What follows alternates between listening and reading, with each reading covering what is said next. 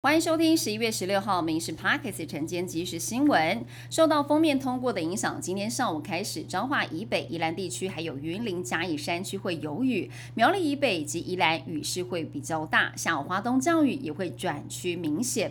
晚上之后，干空气南下，降雨就会趋缓了。但是温度方面要注意，就是晚上开始会逐渐转冷，最低温会落在周五到周六，北部下探只有十三度。二零二四总统立委大选下周一开始登记，传出民进党总统参选人赖清德最快在下周一下午在党中央宣布驻美代表小美琴当他的副手，但是正式登记参选时间还在评估当中。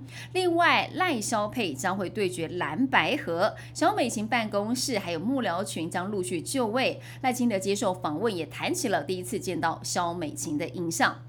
蓝白即将整合，但是游戏规则看似不利民众党。民众党主席柯文哲强调，还有两天可以逆转胜。接受电视专访时也说，发言人陈志海因此想要离职。A I T 也立刻来关切蓝白河有没有中国介入。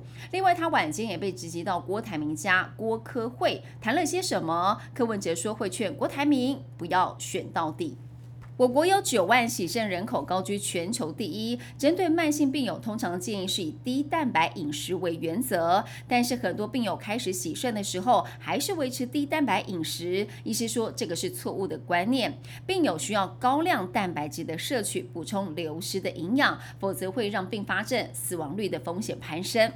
台湾劳动力缺口越来越大，为了寻找外籍移工来补缺口，目前跟印度签署移工合作备忘录，没想到引发了争议，有民众担忧恐怕会造成社会治安的问题。对此，劳动部也强调会循序渐进的开放，外传引进十万印度劳工纯属虚构，之后会采取渐进的方式来进行，确保引进劳工的素质。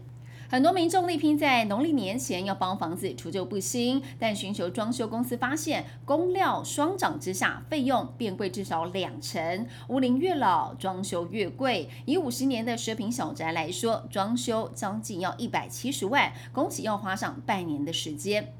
猕猴入侵果园造成农损的事件频传，农业部评估农作猴害纳保，猕猴常造成的损失像是整园芒果咬一口就丢弃。台南市的南化、大内、南西等区的农民都是苦于猴害的，立委就建议农业部要严以猴害等等农业保险。违规祭点新制争议不断，交通部在十三号预告修法草案，上下客货临停路口，还有公车站十公尺，以及并排临停暂缓祭点，这引发了路权团体的反弹，所以一天就撤下了草案。交通部重新上架了，就是并排临停不止罚款，恢复祭点，只有在交叉路口、公车站十公尺、骑楼处违停上下客货暂缓祭点，但是还是要开罚三百到六百元不等。明年六月地方。政府完成临停区划设之后，就会恢复祭典了。国际的消息，美国总统拜登跟中国国家主席习近平在旧金山北加州费罗利庄园来会晤，两人在当地时间上午十一点过后一同现身，握手后进场进行了闭门会谈。拜登表示，很重要的是双方互相了解，避免误解、沟通不良。习近平指出，中美关系不是会一直一帆风顺，但两国不能不打交道。美中在一系列关键议题上存在分歧，双方会谈涉及中东冲突、俄乌战。战争、人工智慧跟台湾议题。美国通膨降温，支持了联准会已经结束升息循环的观点。同时，美国零售巨子达吉特财测亮眼，股价也随之晋扬。美股主要指数今天收红，道琼中场上涨了一百六十三点，收在三万四千九百九十一点。标普五百跟纳斯达克分别上扬了百分之零点一六跟零点零七。费城半导体指数涨幅是百分之零点七二。以上新闻由民事新闻部制作，感谢您收听。更多新闻内容锁定下午五点半《民事 Parks 晚间即时新闻》。